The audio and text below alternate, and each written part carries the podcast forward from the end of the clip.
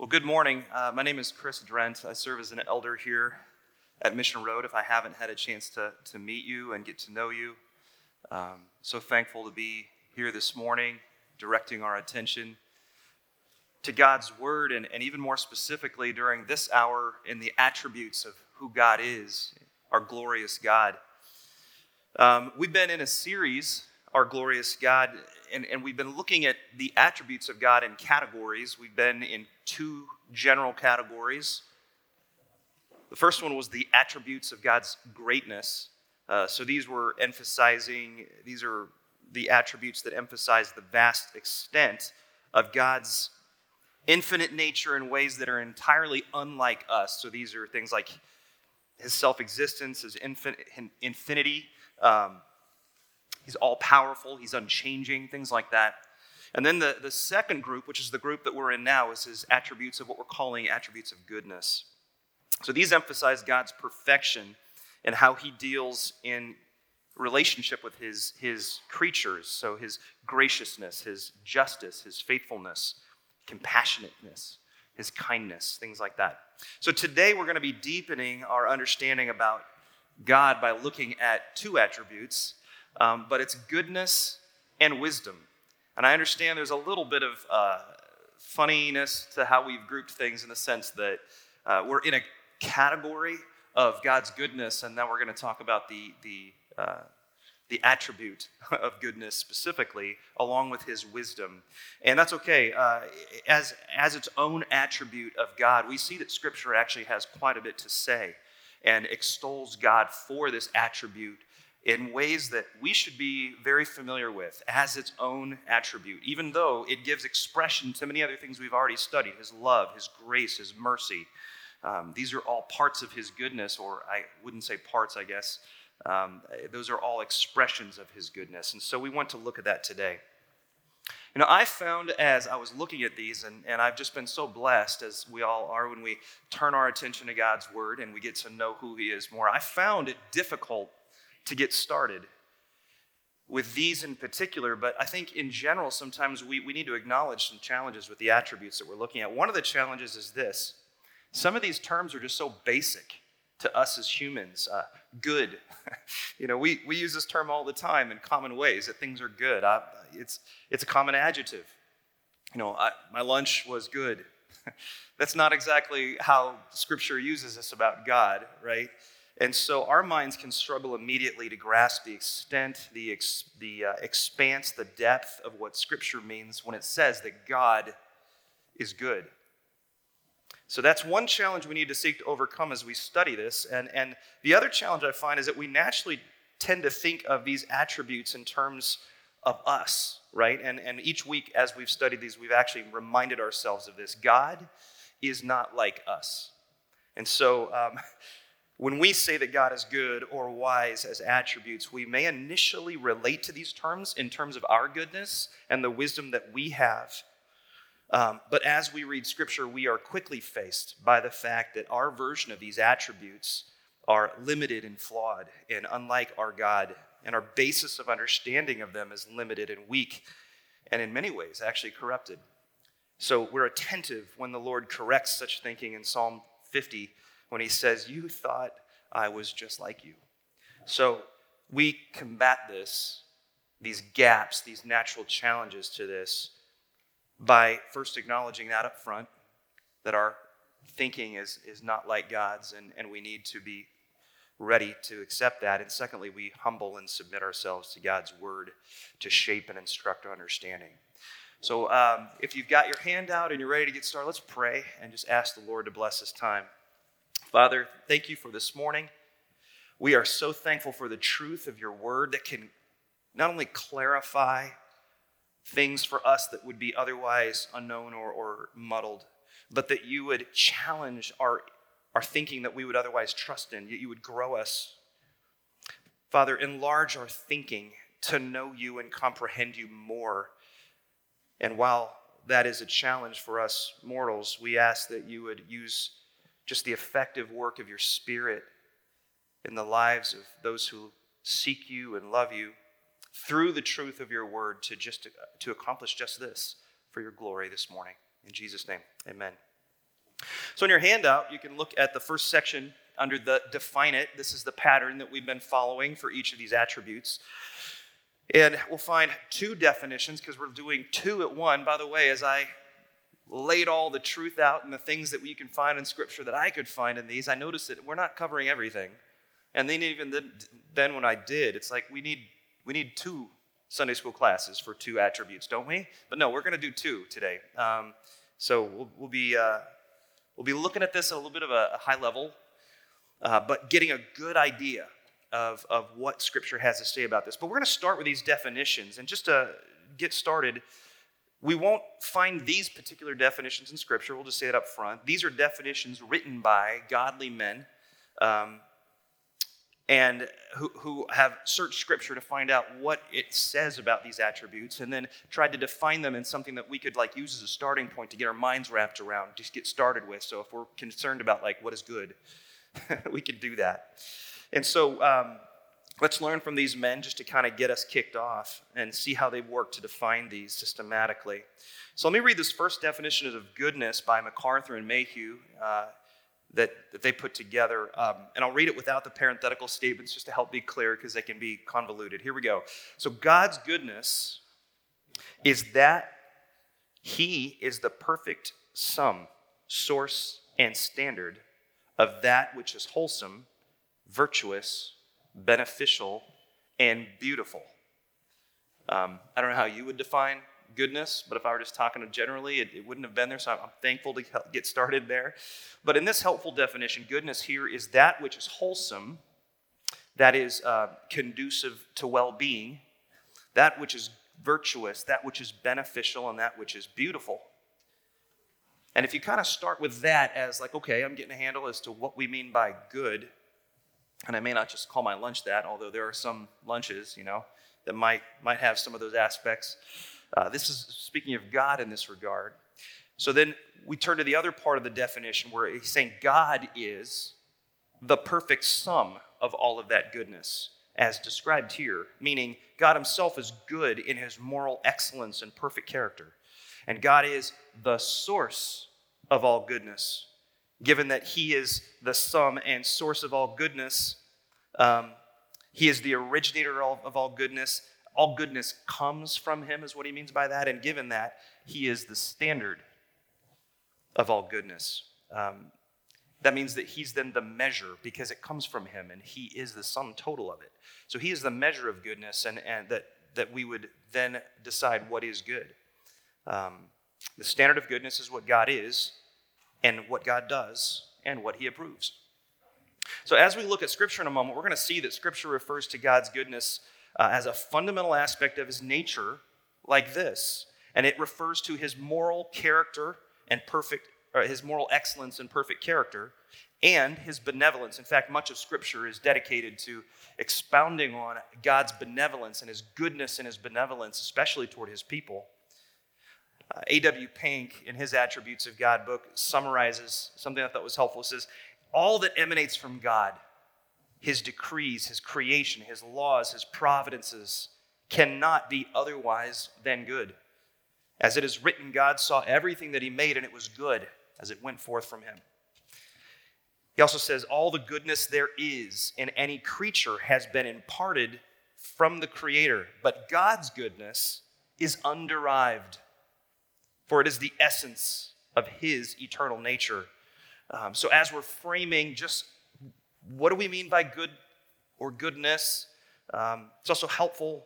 I think uh, J.I. Packer helpfully adds an insight there that when God describes himself as to Moses, proclaiming all his goodness, he speaks, God speaks of his abundance or his abounding goodness. That is, God's goodness is marked by an incredible generosity and is a focal point of the goodness of God. So we need to remember that. He's not stingy in any of these things. Part of what makes him good is his abundance and generosity in that. Let's move on to wisdom and look at the definition there. Uh, this definition is by Wayne Grudem, and he actually starts with a little definition, but I thought his follow up was helpful, so I put the whole paragraph in this. Let's read it. God's wisdom means that God always chooses the best goals and best means to those goals. This definition goes beyond the idea of God knowing all things and specifies that God's decisions about what he will do are always wise decisions. That is, they always bring about the best results from God's ultimate perspective, and they will bring about those results through the best possible means. So, by God's very character, he always chooses the best goals. He brings about the best results using the best means. He has ultimate wisdom. We say he is all wise. So, considering these two definitions, we can recognize an obvious logical connection between God's wisdom and his, his goodness. And it, it makes sense that, um, like, by the way, best in this modern definition that we're looking at here means that means the most possible good. So you can see the connection there. But it also makes sense that if God is good and everything he does is good, in an ultimate sense of the word good, that it must take incredible wisdom to know what is good in every situation and wisdom on how to bring that about. Of course, all the other attributes of God are not cut off and parsed, right? These are all about God, and so we see his goodness in all of his other attributes. And we see his wisdom played out with all his other attributes as well. And this is where a full orbed understanding of our God can be so powerful for us in our living and how we look at our God. So, you and I are certainly not capable of knowing in all circumstances what is best and how to bring it about by every means. So, here we're getting a, a glimpse of what God's wisdom is like. And that is definitely not mine. Okay, so those are some basic definitions, give us a general frame of reference for this study. And moving on to the prove it section in your outline, let's turn our attention to Scripture now and get a taste of how God has described himself regarding these attributes and how he instructs us to understand them. Scripture indeed describes and demonstrates God's goodness and wisdom individually, but as we look at these, we're going to see that connectedness that we've talked about, either explicitly or implicitly. But for our time today, we're going to start by looking at some specifics of each of them. And then we're going to um, look at some places where we see God's wisdom and goodness both demonstrated so that we can try to wrap our minds around this a little bit more. Starting off with God's goodness, Number one, on that first bullet point, God is the source of all good. Scripture is very clear about this. Um, if you turn to James 1, we'll see this. And by the way, there's going to be a lot of scripture because we're, again, skimming over the surface and we don't get to do deep dives. But this should be helpful for anybody who is, is further compelled by God's goodness. Use this in your devotional time to continue to learn about and to worship rightly. God and his goodness. But let's start off by God as the source of all good. That was important in the definition. We'll see it here.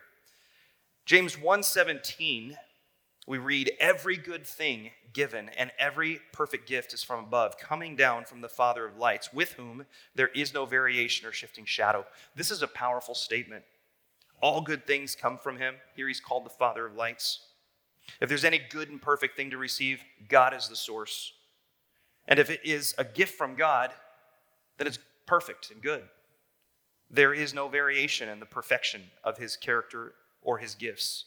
So, this statement, by the way, is given in the middle of James talking about trials and temptation. Uh, he's giving this as an important reality of an encouragement, and in this passage, he has already directed, directly addressed the wisdom of God. And so we see how these attributes are to be instructive to us as well.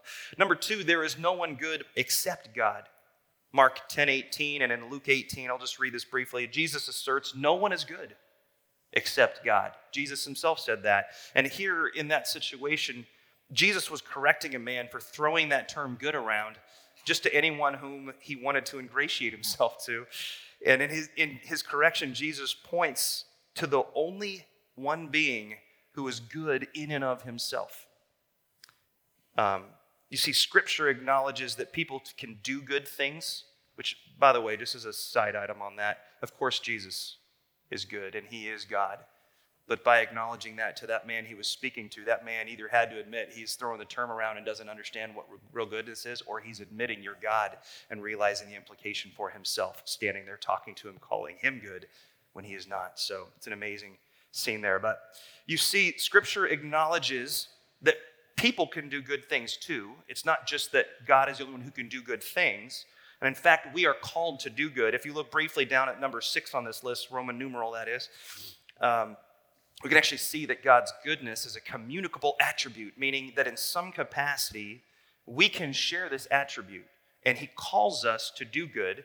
Uh, just a couple of references uh, that are noted there uh, in writing to Galatians in chapter 6:10. Paul instructs the people. He says, "So then, while we have opportunity, let us, to, let us do good to all people, and especially to those who are in the household of faith. Jesus in Luke 6 instructs, Do good to those who hate you. And he goes on in verse 33 to say, Do good to those, or if you do good to those who do good to you, what credit is that to you? For even sinners do the same. So you see, even though God is the only good being in and of himself, even a sinner um, doing a good deed in a moment is doing good, but that doesn't make him good. So God is good in himself, and as the essence of who he is, he is the only one who, who is wholly good and is the source of good. And as I quoted earlier, Pink said it well all the goodness that there is in any other creature has been imparted to them from the Creator. But God's goodness is underived for it is the essence of his eternal nature. So you see how we start to see look at scripture and we start to realize goodness is a little bit different than maybe how I wake up in the morning and think of that naturally. So indeed this is a remarkable character attribute should draw us to him and to want to know him. Uh, the, just to touch on these other bullets here, to whom is God good? God is good to all in number 3. Psalm 150 145 9 says, The Lord is good to all, and his mercies are over all his works. It just proclaims God is good to all people. In Matthew 5, in the Sermon of the Mount, Jesus says that God causes the sun to rise on the evil and the good and sends rain on the righteous and the unrighteous. This means that everyone experiences God's goodness in some ways. And nobody can complain that God has not shown them goodness. This is even true of the unbeliever who lives an evil life and rejects God and is even condemned to hell. In Jesus' parable of the rich man in Hades, found in Luke 16, the rich man received good things in life, which were blessings from God. But because he rejected God, that's the extent of the goodness that he experienced of God. But even he couldn't complain that he hadn't received good things. So here's the key everyone experiences God's goodness in some ways, but God's people experience God's goodness in all of his ways. Look at number four. God gives all his goodness to all his or, or to his people. Just a couple quotes here. Psalm 84 11. For the Lord God is a, sh- a sun and a shield. The Lord gives grace and glory. Listen to this. No good thing does he withhold from those who walk uprightly. Coming from the source and the sum totality of all goodness. He withholds no good thing from those who walk uprightly. Do you believe that? Here we clearly see the generosity that Packer noted as the theme of God's goodness. No good thing does he withhold. One of my favorites, Ephesians 1:13, is, is similar in a spiritual sense. It says, Blessed be the God and Father of our Lord Jesus Christ, who has blessed us with every spiritual blessing in the heavenly places. That means He's withheld nothing that heaven has to offer in the spiritual realm from those who love God. Also, we see that God only does good when looking in this category. He only does good things for His children. Um, go ahead and, and turn to Matthew 7. Matthew 7, 9 through 11. This is actually has a whole lot of connections, but we'll just touch on it. Matthew 7, 9 through 11, he says, Or what man is there among you who, when his son asks for a loaf, will give him a stone? Or if he asks for a fish, will not give him a snake, will he? Or he will not give him a snake, will he? And then this is the key, verse 11. If you then, being evil, know how to give good gifts to your children, how much more will your Father who is in heaven give what is good to those who ask him? So it's obvious that the goodness is on display right here. But do you notice we have the fact that he gives good gifts is his goodness on display and his generosity. But knowing how to give good gifts, even much more than our earthly fathers, knowing how to do that is wisdom. And as a father who wishes to give good gifts to my children, I'm often confounded as to what is good. In fact, many times I give good gifts and it spoils them or, or, or gives the wrong impression, and then I have to learn how to train against that. Now, my kids are grown, um, much maturity there, but I remember when they were little in particular, I would give a good gift and did not bring the same result that I thought. You know, it made discontentment or it made argument or something. God knows how to give good gifts. And he knows how to do it so well that he can outdo anything that we're used to. And so it's in a different category. And another important and helpful passage that all Christians should train their hearts to know, believe, and trust that God does good things for his children is Romans 8 28. I hope it's not a platitude in, in your heart only or something embroidered somewhere. I hope this is what helps us cling to God's goodness in all things in life. But Romans 8 28, and we know that God causes all things to work together for good to those who love God, to those who are called according to his purpose.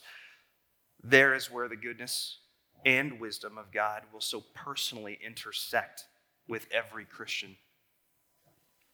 We are assured that in all circumstances in life, even in painful trials, that God is good in what he has sovereignly ordained for you and I toward his good purpose. He is wise to know that that is good and wise to know how to accomplish it for, for, for uh, his causes and to cause good for you and his glory. What goodness this is.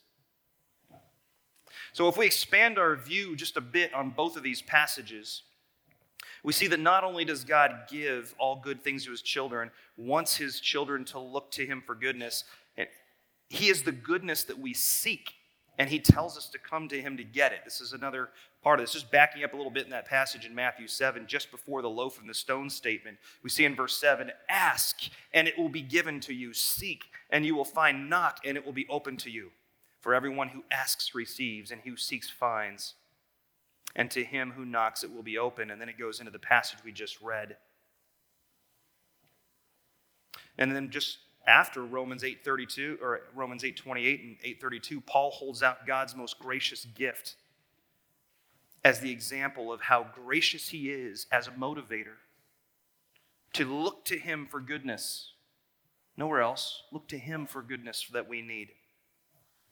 He says, He, in verse 32, did not spare his own son, but delivered him over for us all. How will he not also with him freely give us all things? Again, not withholding good. God gives all his goodness to his children. His goodness is abundantly gracious. And as we read this, we look intently at how Scripture describes his goodness. Do you get the sense in your own heart, in your own mind, that you tend to think less extravagantly, extravagantly about God's goodness than Scripture does? Or even if you already know that God is good, aren't you strengthened and encouraged to hear God's word describe and articulate his goodness? This is why we should read Scripture carefully, always attentive of what it teaches us about God, how God describes and reveals himself. Rightly understood, his goodness is praiseworthy. He deserves our praise because he is God. All are called to praise him for his goodness. That's bullet number five there. It's a bunch of passages here. Scripture is full of invitations, calls, and commands to respond to in to praise or in praise to his goodness as we look as we see that and experience it. First Chronicles 6:34 is indicative of many of these. Oh, give thanks to the Lord, for he is good, for his loving kindness is everlasting. Psalm 106, 1. Oh, give thanks to the Lord, for he is good, for his loving kindness is everlasting. The refrain is repeated in Psalm 107, 118, 136, and others. It's clear that his goodness is reason to praise him. And then we, uh, in our outline, we touched on number six earlier that his goodness is communicable. So let's take a look at some passages about God's wisdom. God's wisdom. First off, I want to reiterate we're just skipping across the surface of extremely deep waters in scriptures as we talk about these attributes. There's so many amazing realities revealed to us about God's wisdom. And our goal is to look at some key aspects to give us a grasp of the biblical view of God's wisdom and to start to make some applications. So, starting with one, Scripture affirms God's wisdom. Throughout Scripture, we see direct attributions of God's wisdom. In fact, one of my favorites is the end of Romans. Paul lands it, sticks the landing with an attribution to God's wisdom, saying, To the only wise God through Jesus Christ be the glory forever. Amen. It's in Romans 16, 27. Job 12, 13 says, With him are wisdom and might. To him belong counsel and understanding. The more examples, Isaiah 55, 9 says, God, um, about God says, For as the heavens are higher than the earth, so are my ways higher than your ways. He says to us, and my thoughts are higher than your thoughts. Point two, there are more examples of that, of course. Point two, worldly wisdom is not God's wisdom. This is an important one. Um, wish we had more time to work in uh, all the applications of this. We'll hit a few at the end here, but um, Scripture reveals that the wisdom of men and that of this world is, is limited, but by nature, it is also corrupt because it is driven by goals that are not God's perfection. It is driven by a sin nature that seeks selfish and sinful ends. There's some passages there that you can turn to and study through them. Just to touch on a few, but show that Scripture actually warns us of the difference between worldly wisdom and God's wisdom from above. We need to be aware that they're different. In 1 Corinthians chapter 1 and 2, Paul speaks of the wisdom contrast here between God and the world. And in brief, we don't have time to read it right now. It's a longer passage, but it's a, it's a rich one.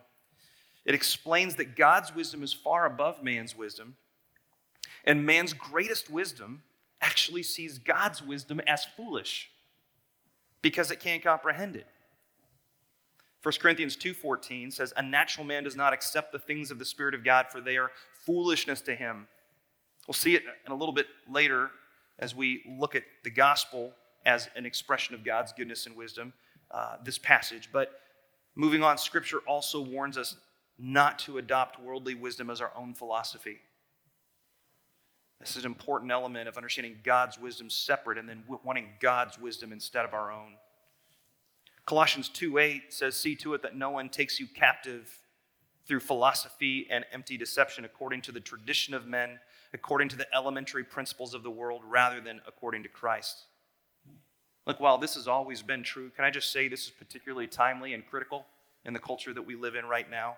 with fast and furious news feeds, social media, bloggers, YouTubers, TikTokers, influencers. It is so easy to get caught up in hearing the world talk about their ideas about life, what is wise, and begin to listen to it. Start to see life according to it. And actually start to living life according to it.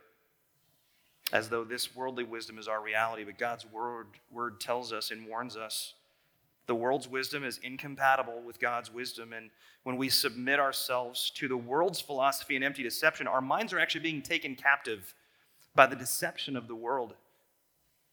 When we are captive to worldly worldviews, we are not operating according to God's wisdom that we're studying right here. The only real wisdom that knows and always chooses the best goals brings about best results by the best means. So to be captive to worldly philosophies is to operate without the wisdom of God and goodness of God that it brings us to live in. And if we continue to go down that path, it leads to destruction. So we are warned against God, against worldly wisdom and instructed to seek the true wisdom from God and His Word, because in His goodness He shares His wisdom with us. Look at point three: God's wisdom is communicable, communicable, but in part, which means He shares it. Scripture explains how we ourselves can gain God's wisdom and live according to it. Um, so, first of all, there's some sub bullet points here on the back. Um, the first one is that it, we kind of walk through how it is shareable or accessible. It's gained through the fear of the Lord. Proverbs 9:10, you may be familiar with it. It says, The fear of the Lord is the beginning of wisdom, and the knowledge of the Holy One is understanding. Psalm 111:10 says, The fear of the Lord is the beginning of wisdom. There are many, many valuable and sweet passages that speak of the fear of the Lord as the way to wisdom and understanding what we need. And from here, it's also the beginning and the fountain of all blessings from God. So we must have a humble and reverent heart before God. The second subpoint there, we are to seek him for his wisdom. We mentioned this earlier, but James 1 5 is so explicit. If any of you lacks wisdom, let him ask of God, who gives to all generously. There's his goodness again. And without reproach, and it will be given to him. Generous goodness of giving us wisdom. But we have to ask of him, which, by the way, means we need to acknowledge that we need his wisdom, not our own. And many of us never get past our own wisdom because we, we foolishly think it is wisdom. But God's word shows us differently. Found in his word, his wisdom makes the simple wise. That next bullet point. It is more valuable than gold. I love Psalm 19, 7, verse 7. We learn that wisdom makes simple minded people to be wise, and it comes from God's instruction in Scripture. It says, The testimony of the Lord is sure, making wise the simple. That's what it's capable of doing.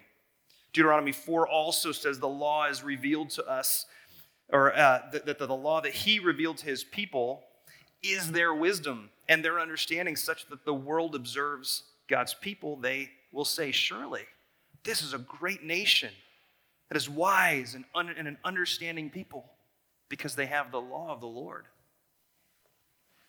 It's clear we need to seek to learn God's wisdom from his revealed word, and when we do, we are made wise. So, we need to make sure that we understand that while we can uh, partake in God's wisdom, He shares His wisdom, we can learn of it, we cannot have wisdom as God has wisdom in the sense that God is the source of wisdom. He's all wise. And we don't share his, his omniscience with him, right? So we can only know it in part. But even in part, his wisdom is more valuable than gold, and it leads to prosperity and the richest sense of life.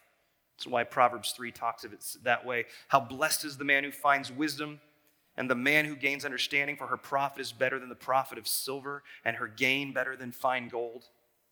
She is more precious than, gold, than jewels, and nothing you desire compares to her. Can I just confess that probably challenges our hearts? We don't usually think of wisdom like that. Our hearts desire so many things, so it's good to put it on par with that and compare and go, wow, I need to grow if I don't see wisdom as such. And lastly, one more aspect of God's wisdom in us. Scripture explains that God's wisdom in us bears fruit of humility, gentleness, and peace. James 3 13 through 18 says, Who among you is wise and understanding? Let him show his good behavior, or by his good behavior, his deeds and the gentleness of wisdom. But if you have bitter jealousy and selfish ambition in your heart, do not be arrogant and so lie against the truth. This wisdom is not that which comes down from above, but is earthly, natural, demonic. For where jealousy and selfish ambition exist, there is disorder and every evil thing. But the wisdom of, from above is first pure, then peaceable, gentle, reasonable, full of mercy and good fruits, unwavering, without hypocrisy. And the seed whose fruit is righteousness is sown in peace by those who make peace. Again, Scripture instructs on the stark difference between godly and worldly wisdom, and this time by its fruit. What a helpful passage. By the way, next time you're in an argument with someone, you can check yourself, or if the person's a believer, maybe even the other person. Is the wisdom you're using in this argument pure? Is it evidence in peaceableness, gentleness, reasonableness, full of mercy, full of good fruits, wavering, without fluctuating in hypocrisy? Or is it bitter, but jealous, maybe motivated by ambition of self. What does it say about where your wisdom has come from and what it is you're walking in? It's a good correction to our hearts when we are exhibiting wisdom in our argumentation. Let's move in uh, to God's goodness and wisdom shown. We only have a few minutes on this, but God's goodness and wisdom is shown in Scripture, and I'll just touch on these, but it's shown in creation. All throughout creation, Proverbs 3:19 says, "The Lord by wisdom founded the earth, by understanding he established the heavens." So there's wisdom. Psalm 104, the psalmist is praising God for his wise and good creation. He says, "O Lord, how many are your works in wisdom? You have made them all. The earth is full of your possessions." And in all of creation, in the account of Genesis 1, it's so amazing. God, the creator, and by the way, the standard of goodness himself, in fullness of wisdom, creates everything in the universe perfectly suited to glorify him. And, he, and then he declares everything he creates as it was very good. This is perfection. What wisdom to accomplish such a feat, what goodness displayed in the result.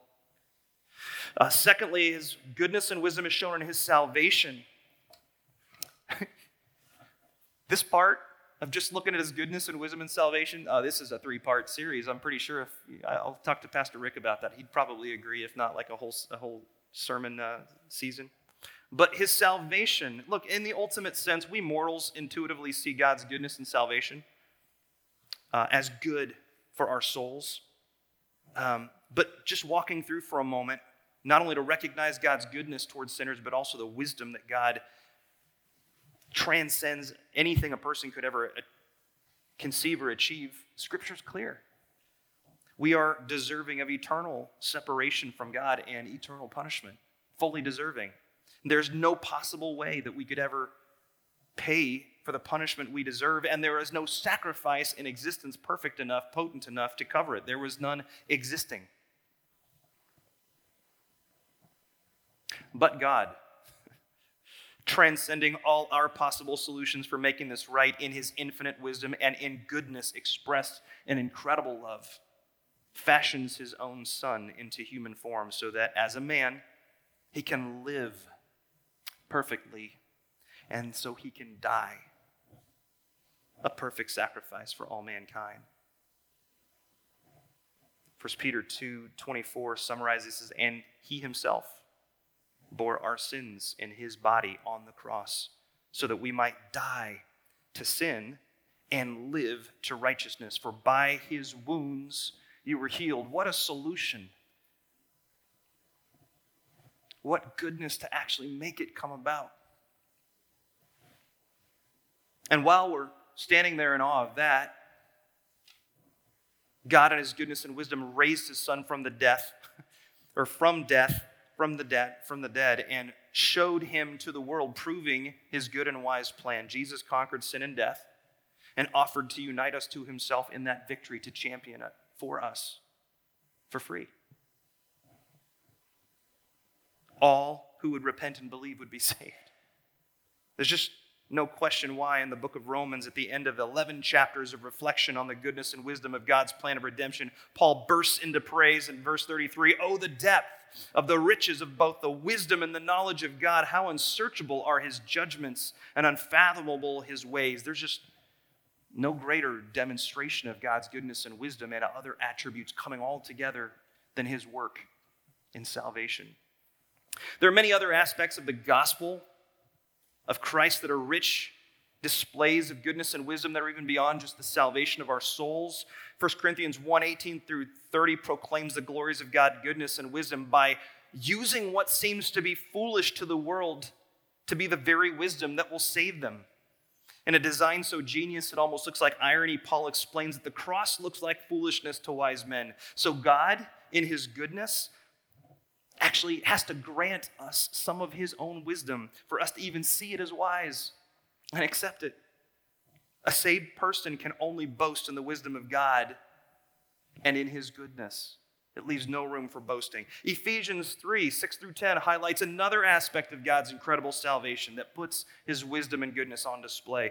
This is where in, in Christ, God takes a diverse set of people that actually have hated each other for a long time. They're incompatible, and he unifies them in one body on Christ. He calls it a mystery. Reveals what Paul calls a mystery in, in that actually that passage, verse 9, as the incredible mystery for which ages has been hidden in God, who created all things, so that the manifold wisdom of God may now, may, might now be made known through the church. In God's salvation of mankind, it's just it's on display, goodness and wisdom. So to recap, in Scripture, God's goodness and wisdom is shown in creation and salvation, and lastly, in providence for his people. We've already looked at these, but Romans 8 28. And we know that all th- that God causes all things to work together for good to those who love God and to those who are called to his purpose. For those whom he foreknew, he predestined to become conformed to the image of his son, so that he would be the firstborn among many brethren. So we see his um, causing all things to work together to good takes incredible wisdom. The good that God works for in our lives is conformity to his son, and it takes wisdom to accomplish this.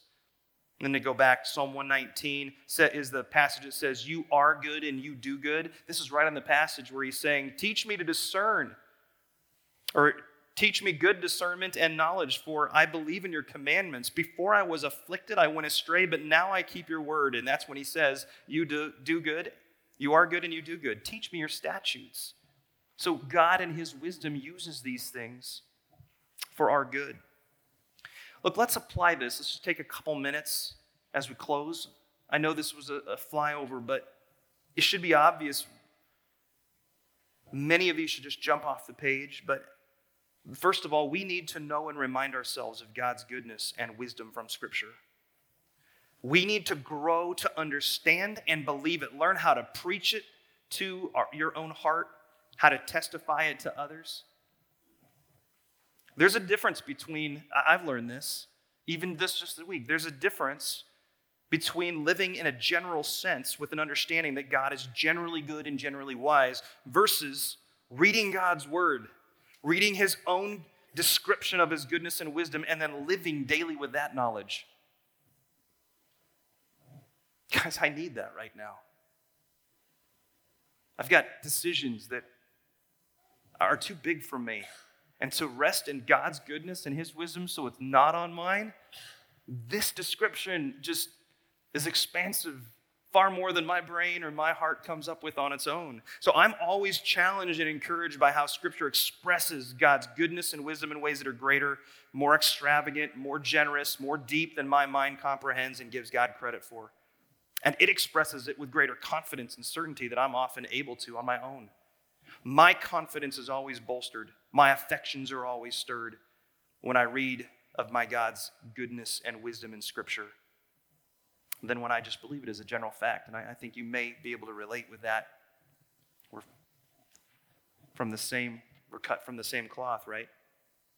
So we must study from God's word of God's goodness and his wisdom, and we need to know it in detail, memorize it, know how to preach it to our hearts, how to testify to it. This is a basic life skill of a believer, especially in trials.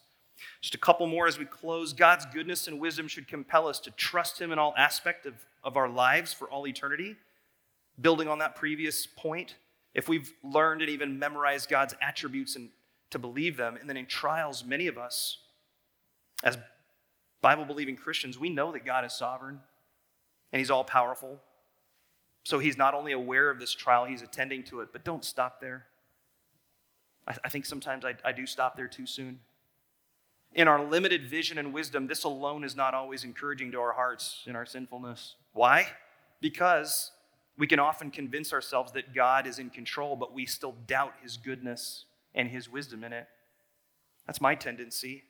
So you must know, believe, and remember in terms that are not fuzzy or vague, but crystal clear from God's word. God is good in all he is doing in this trial.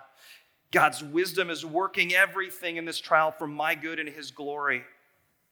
And by God's goodness and grace, this insight to God's character gives the hearts of every believer everything we need to trust him completely in any circumstance, no matter what happens. His character compels us to trust Him in all aspects of our lives and our eternity. The last couple pieces here God seeks wisdom, or uh, seek God's wisdom. We are to seek God's wisdom. And don't trust the wisdom from the world. Be careful what you're listening to, what you're allowing to shape your thinking and how you see the world, yourself, life, and God. Actively seek God's wisdom. Seek and you'll find. He gives generously. Look for it in His Word. Pray and interact with Him about it. Trust His Spirit working through you to, to show you and transform you into His likeness. And then lastly, worship God for His goodness and wisdom, especially that goodness and wisdom toward His people. He has given his children every good gift, every spiritual gift in the heavenly places. He pours out his goodness without withholding anything from you, and he exercises his wisdom for your good, tending to all matters in life to use them for your good. He gives you his wisdom at your request, and he displays his goodness and wisdom all around you in creation and salvation in Scripture. Worship him for who he is and all his glorious goodness to you, Christian. I hope you're bolstered as we look at our great God, our glorious God together, and continue to grow. I hope it gives you moorings for your life and directional fortitude so that you don't swerve, particularly in trials that are meant in His wisdom to shape you and teach you about who He is. Let's close in prayer. Father, thank you for your goodness. We thank you for the truth of your word that challenges our own wisdom, our own thinking that was foolishness and we were lost in. But for those who have trusted you, can grow to understand you in light of re- real truth. We thank you for your goodness, your generosity toward us. I pray that we would receive all of those good gifts with hearts that give thanks to you, thanks to you in all things as we're commanded, because you are good and you are wise. Help us to testify of that to our own hearts so that we can walk in light of that and then testify to others of its reality and our personal testimony of your goodness so that we could be a witness to the world as you've designed. In Jesus' name, amen.